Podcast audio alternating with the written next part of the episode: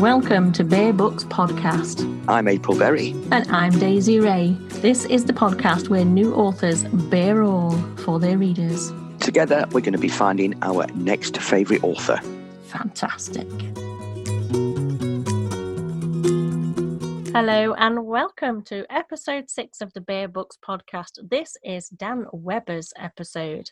Having produced two spoken word shows to date, Genre Fluid is the culmination of three years of writing, touring, and performing at various events and festivals across the country. Genre Fluid is a study into labels in everyday life, in the arts, and the LGBTQ community. And we are having some of those fabulous poems read to us today by Dan Webber himself. Yeah, I'm I'm actually looking forward to this. Actually, I was I love this book. So one of the things I've noticed about this book then is that it's not just a straight up book about poetry. It seems to read like the script for his one man show because it's got all the notes and what he says in between the poems. If you're not watching the show in person, you can read the show, I guess.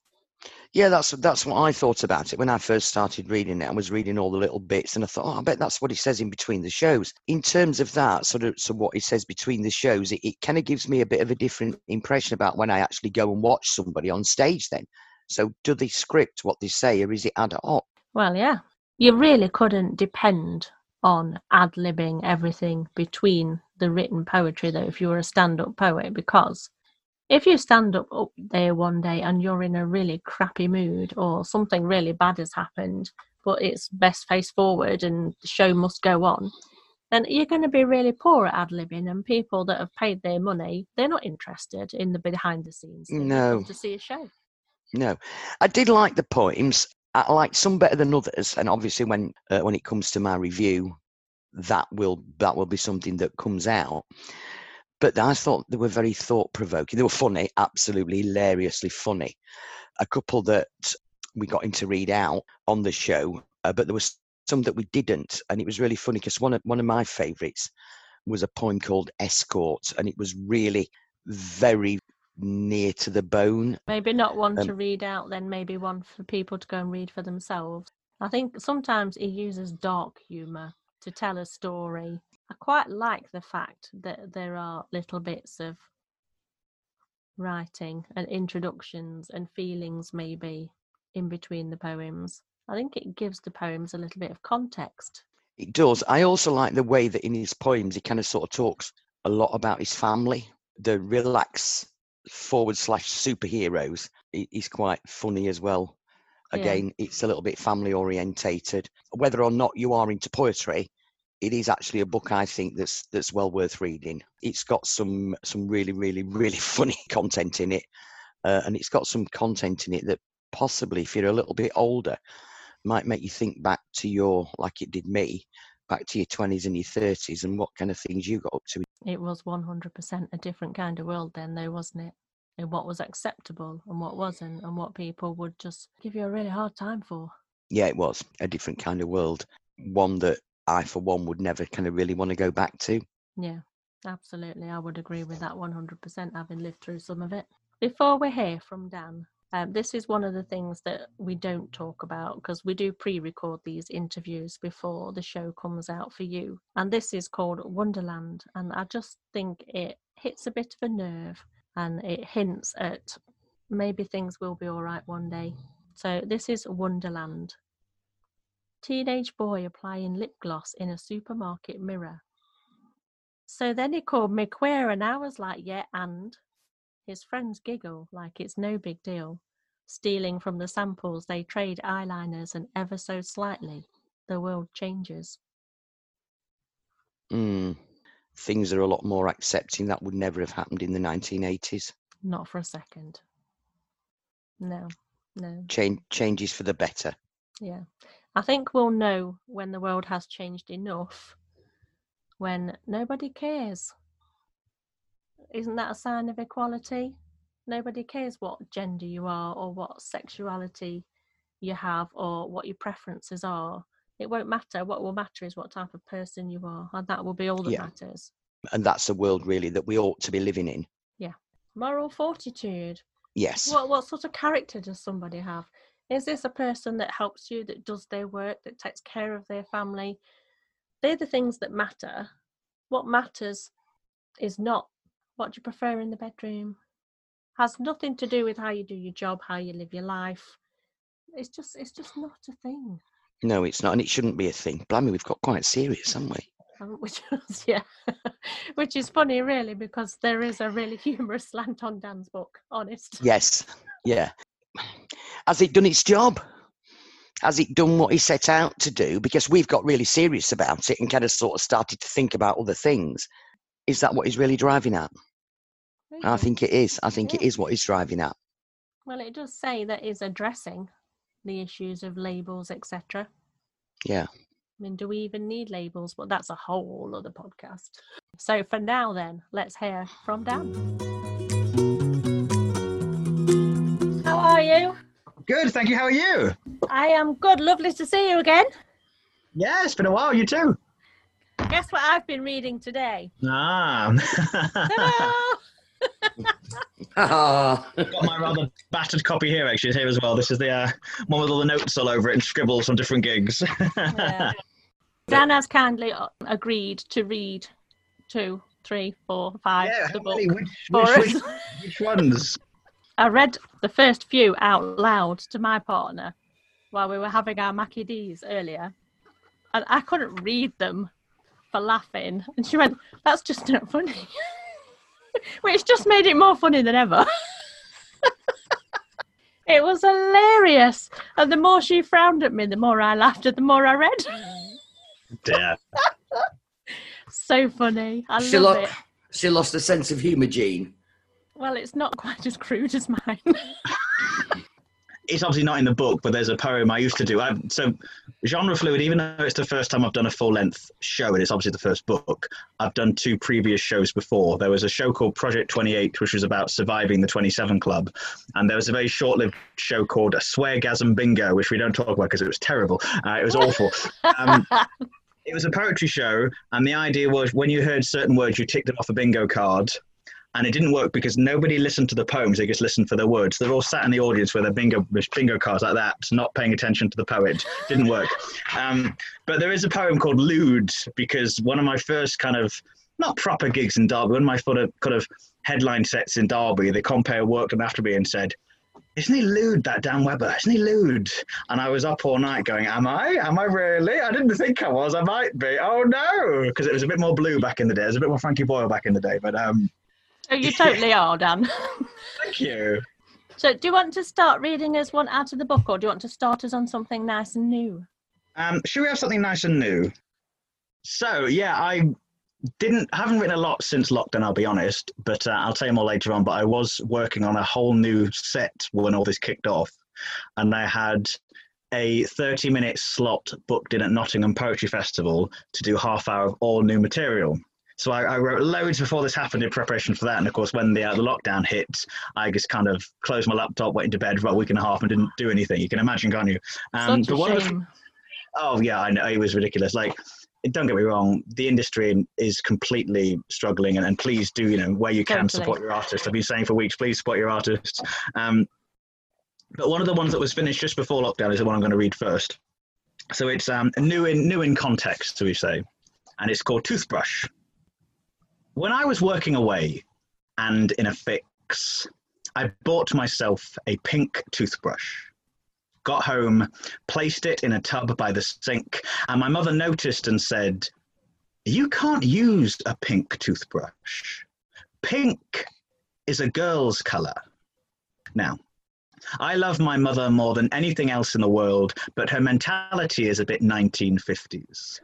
Blue is for boys and pink is for girls, and that's the way it's been for a hundred years. Baby clothes and nurseries should be colour coded accordingly. In the past, she's found it difficult, my rainbow flag pin badges, but I know she loves me and has greeted all my ex boyfriends she has ever met with open arms, even the ones she didn't like, even the ones I didn't like. When we are born, those around us map out our love life without second thought. Isn't he a little heartbreaker? A smashing little guy? Give him a few years, he'll be making all the girls cry. And would you look at her? Such a precious little girl. Just you wait come Valentine's, they'll be queuing round the school to give her cards at break time. There's no malice in it. Parents just want what's best. They picture first dates, prom nights, engagements, and grandkids, and can you blame them? In so many stories, it's boy meets girl, princess finds prince, living happily ever after, hopefully better than their elders did. Idyllic, heteronormative bliss. But I can never give you this. I'm writing poetry, not wedding vows. I can never give you the legacy I know you wanted deep down, but I will do whatever it takes to make you proud. Thank you. Oh. I'll be your mum. no, I won't. I'm far too young. I'll take it all back. Uh, my mother is incredibly supportive, as both my parents and my family is, blessed. But uh, it's funny because my, my publisher realized the other day, and this is not intentional, but in the book especially, I talk about my brother and talk about my father quite a lot, but my mother doesn't get a mention. And I don't know if it's, I don't know what it is. I wish I did know, but I think it's, I write so much about my father. Loads, there's three or four in the book which mention my dad or something my dad has said or something I've touched, spoke to my dad about. But my mum, she's uh, kind of sacred and, and untouchable in poetry, I think. Okay. That's a strange concept. You'll, you'll feature one heavily and one hardly at all. Yeah, that's it's Do you think you're looking for his approval more, trying to include him more? Ooh, that's a good question. I it's funny you mention that because obviously when I kind of came out to them, I thought my dad would be, you know, put out and my mother wouldn't. It's the other way around. My mum really, again, that's what the poem, my mother really struggled um, because she was so, yeah, it sounds awful like that, doesn't it? She was sort of very much looking forward to, you know, girlfriend, fiance, wife, grandkids. And of course, I can still have that. I can still have, the grandkids. Of course, you know, everybody can in that respect. But it's that thing about, you know, I'm never, I'm not, yeah, I'm writing poetry, not wedding vows. It's that thing. And I think she really struggled with this kind of, this mentality of seeing her, you know, two of her sons grow up and imagining what it's going to be like and maybe not getting exactly what she planned. But my dad was, my dad was absolutely fine. And I think they're both fine now. You know, it's, it's, it's, it's not a poem that's meant to kind of highlight any insecurity or any kind of issue at home. They're wonderfully Yeah. supportive. They haven't read all the book. Um, I've banned them from reading some of the book, I must admit. Um, but yeah, what, what they've read, they really like. Well, maybe it's read- the opposite of what I said earlier. Then maybe it's more about your dad is so accepting that you're not going to offend him if you include him. Yeah, maybe that's true. That's very true. I never I thought. don't I know must why I'm psychoanalyzing. I don't know where that No, came it's, from. it's cool. Someone should, to be fair. It's overdue, so someone should. Tell us a little bit about why you started writing poetry. Um, it, how it's no, it, it's how I make sense of the world. It it really is how I make sense of the world. So my background is theatre, a bit of comedy, nothing to the extent I'm doing now. But you know, to be fair, without sounding very cliche, I came out of a long-term relationship uh, that you know took place the majority of my twenties. And when I kind of came out of that, the world had changed. You know, I'd never done online dating before. I'd never used an app before. I wasn't used to kind of the dating scene. Goodness, in my late twenties, I was a bit chunky around the edges. I'd lost a lot of hair and was kind of just, oh, I'm starting again now. And poetry really just was a way of of dealing what was going on and putting it down to get out of my head. I say poetry is therapy all the time because it is. And then I started going to Twisted Tongues in Derby a long time ago. And um, after a couple of drinks, someone said, get up and read a poem. And I did. And then I just started writing, you know, once a week, twice a week to have something ready to go back and perform there the next night, the next time that the night was on. And all of a sudden I was doing 10, 15 minutes, 20 minutes, and people seemed to like it, which was the main thing. When the email first landed in the Bear Books inbox, I was a bit dubious, but Daisy convinced me to review it as she had interviewed the author a while ago for a radio show and was a fan. The book arrived through my letterbox and I started reading it straight away. Danny's a poet, but his poems have humour running through most of them. Not all, some are very serious, dealing with some very interesting but controversial subjects, which even in the 21st century are brushed under the carpet or ignored like it might simply go away. The book is the script, for want of a better word, of his show. The show notes bring a sense of flow to what would be without them just a book of poems. I have a few favourites in the book. Some people never learn, which is true. Dan's father tries to give a reason for this, but it's actually just an excuse for someone's discriminatory behaviour. Anonymous at 6am, an ode to dating apps, which for those of us who are single can totally identify with. Another one of my personal favourites says Escort, which deals with the mercenary and very sad outlook that some people have towards sex. The poems in the book took me back to my 20s and 30s in the 80s and the 90s, which really shocked me as this is current material, identifying and highlighting that actually some things never do change. Listening to Dan read some of his poems brought them to life, which I struggled to do as I was reading them, as obviously I was putting on my own take on them. The theme of the book is labels, labels that we put on ourselves, that society labels us, kind of sort of thinking that somehow we all have to fit into a category which we actually don't. I'm still trying to find mine while rapidly approaching my twilight years. All in all, a collection of humorous poems dealing with dark issues, presumptions, perceptions. It's made me want to see the author live in a live show, to be honest, and it's also made me realise that this is a book that I never actually would have bought myself uh, so it makes me wonder if I'm actually missing some really, really good material out there. I would recommend reading it. I would also recommend going and seeing Dan actually because I thought it was really, really funny. Uh, we had a very, very interesting interview with him, um, and he kind of brought a lot of the points to life. There's not a lot else I can say actually. Enjoyed it. Can I request a light-hearted moobs?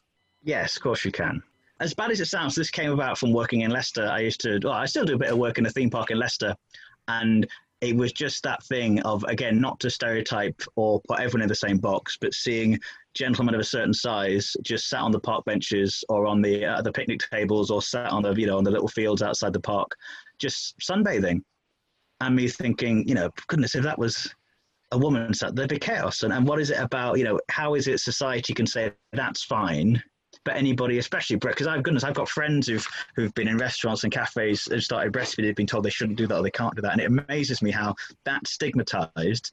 But you know, you know, Phil from Coventry can sit there with his forty odd frame and just let everything hang out. Bit of moobs. on a warm summer's day, why is it okay to have moobs on display, but not boobs? Who made it this way? Who are these anti-tit hypocrites who sit on committee and band the titty? More the pity. You go to any city here or abroad on a warm August day and you'll see slapheads and beer bellies strutting away, man boobs on display without a care in the world. But say you're driving round town or walking around and you see a mother breastfeeding her child. Some people go wild becoming enraged like it's strange, they completely lose their minds. Mankind has worse crimes than showing some nipple at lunchtime. Are we as a nation so against titillation? Society teaches that nudist beaches are okay, but breastfeeding in public? breastfeeding in public is wrong in every single way.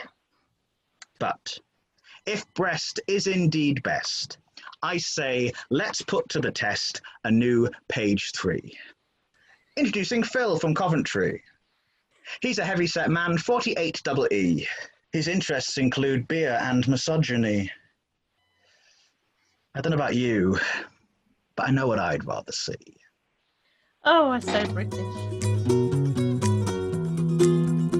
in terms reading through the book, Dan, I was, I mean, there was a couple of, of ones that I really liked, and one of them actually really, really made me sort of think about things, and that was some people never learn. Yeah. And it really, really did. And again, you mentioned your dad in that about yeah. you know how his his explanation of why people behave like that. So, what was the the what was the incident that inspired that? Um, so I always make a point of, of never naming names, and again, that's a great example of a poem that's not supposed to. It's not supposed to criticize one particular person. It is an observation and something I found very difficult. It actually got to the point, uh, again, not to give the game away, but the person who employed me for that certain gig who knew knew what had happened. Let's put it that way. So me and another member of staff had a conversation, which is mentioned obviously in the poem. They Yeah. used a disgusting term, and me not having the confidence to call out someone who was a lot older than me and a lot more wise, allegedly, stood there and went, "Ah, isn't that brilliant? Yeah, thank you very much for helping," and, ran away. And I spent the next few days just feeling ah, just so you know, it's that I'd love to say that every time I hear something like that, I do call people. that I'd love to, but I, I can't. It's always, it's always a thing, and it always, as someone doesn't like confrontation, especially, that's very difficult. And I'm getting better, but I don't think anybody, hand on heart, calls out someone 100% of the time just because of the situation, if I can say so. So anyway, yeah. So the the person who hired me and the other person for that gig knew what had happened and knew I wasn't happy, but I I didn't realize, and shamefully, only heard the poem when that person saw the show. So he came to see the show and support me and heard the poem for the first time and of course was completely, you know, hit in the gut because he realized how much that affected me and how really not that it wasn't dealt with because it was, but how such a little thing can affect someone moving forward. You know, I mean, I, it's got to the point. I haven't worked with that person since, and I don't think I would. But even, you know, I was thinking if I if I walked onto a gig and he was there, what would I do? And I don't think I'd want anything to do with him, because No. I said it, it was such a flippant. And it's funny you mention that because that's one of the pieces we, we took the show to Edinburgh last year just for a week, and it was an incredible experience. It's a incredible experience, but that's the one thing. More people spoke to me about that poem than all the rest put together, because I think everybody has one of those stories. Everybody has a time where they've been in a social group or they've been in a situation, and someone said something, and they've not felt able to respond in the way they want to. And I think the nice thing, and one of the, the duties of, of poetry and performance in that way is is sort of giving a voice to those kind of people. I'm not trying to give a voice to anybody, may I say, just to clarify. What I mean is you're able to kind of tell people, oh, I've been there as well by what you're saying. Yeah. And you say, Yeah. oh, it's okay.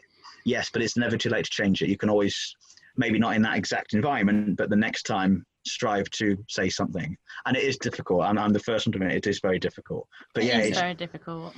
so um, I, it's funny because again, one of the things we learned at Edinburgh is I do give a, a trigger warning before this poem now, because they are incredibly important. So yeah, content warning, trigger warning for transphobic language. Uh, this is called "Some People Never Learn." He turns his nose up at the vegan homosexuals banging on on stage, and claims that bacon for breakfast should be every man's birthright. And I let it slide, not wanting to cause a fuss. With a dry, uncomfortable smile, I leave the room and put distance between us for the rest of the gig. Because this is work me, professional me, head down, don't rock the boat me, and it's only two days. So, really, how bad can it be? When it's time to leave, it's just us guys, and he thinks he's in like minded company, complaining about his digs for the night. Haven't you heard? They let trannies in now. That word. That word so casual in his vocabulary, like pausing for breath. My colleagues stir either side and feel me tense instantly, their eyes shifting apologetically away. They expect me to say something, but I don't.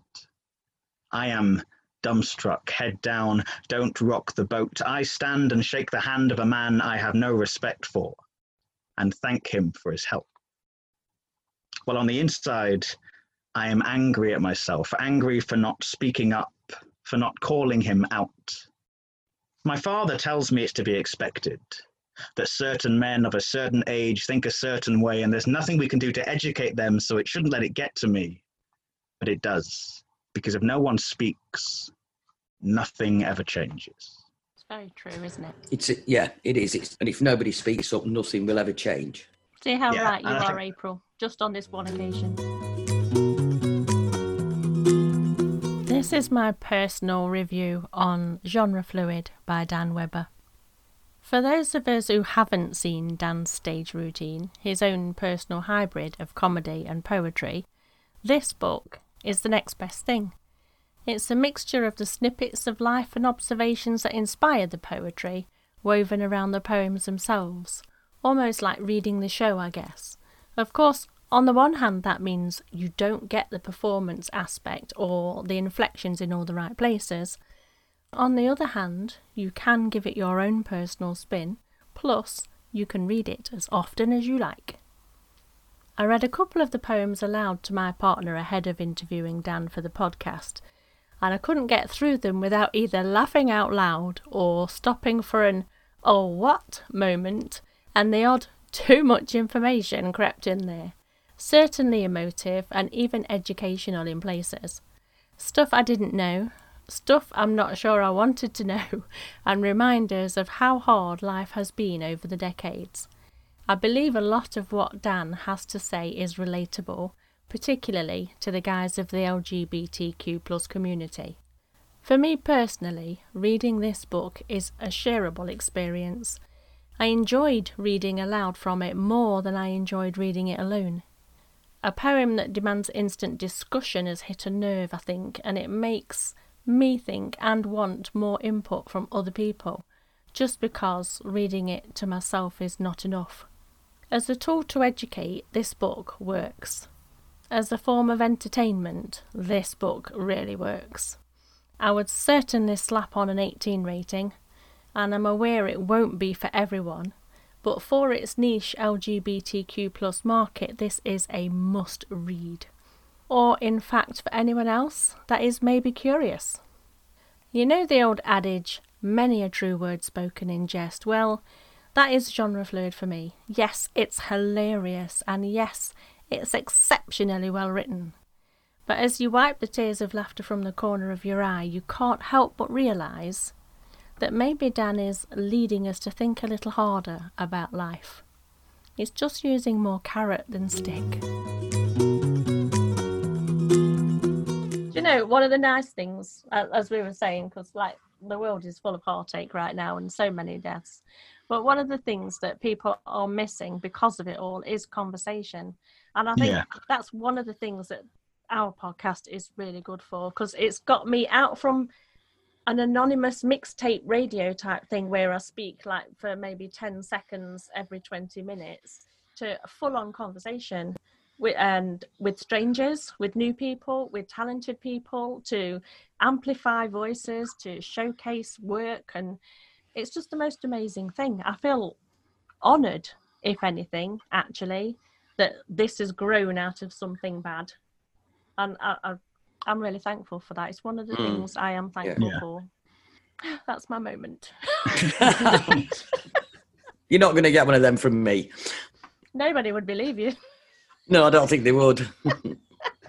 so before we say goodbye, can I have my poem? Yes, you um, you only send kisses, don't you? Oh my goodness. Yes, please.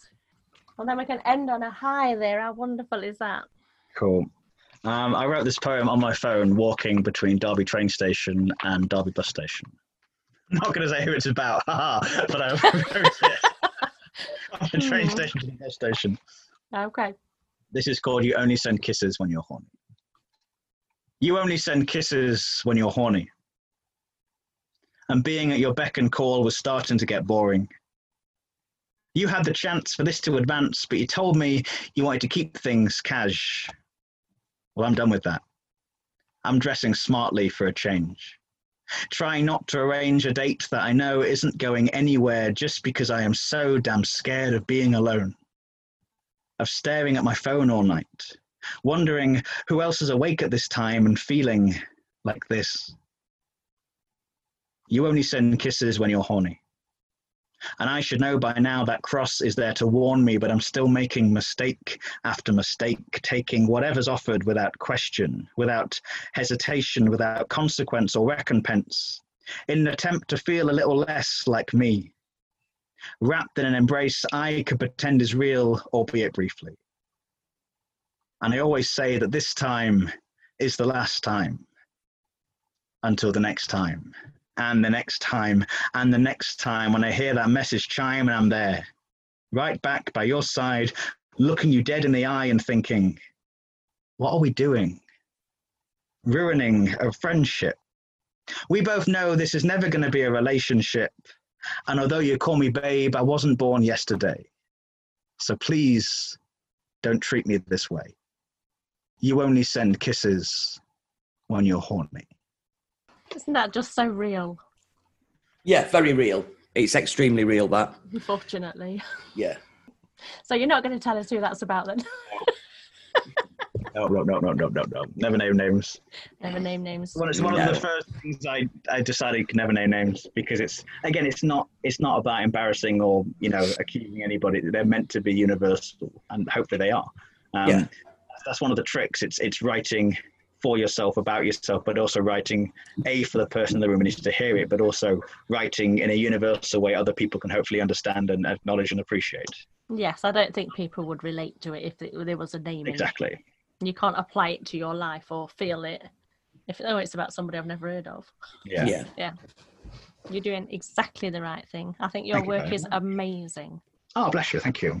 It's been so much fun, Dan. Honestly, and thank you so much for Yes. joining us. Thanks No, ever so I- much. Dan. I've enjoyed it. It's been a pleasure. Where can we find you online then, Dan? So all the usual places. I'm Dan Weber Spoken Word on Facebook. I'm Dan underscore Weber underscore Poet on Twitter. I'm I'm Genre Fluid on Instagram, and um, my website is going to be up and running as of the second week of August, which is www.imgenrefluid.com. Huge thanks to Dan Weber for coming in today and sharing genre fluid with us. April, tell us what we've got coming up for episode seven.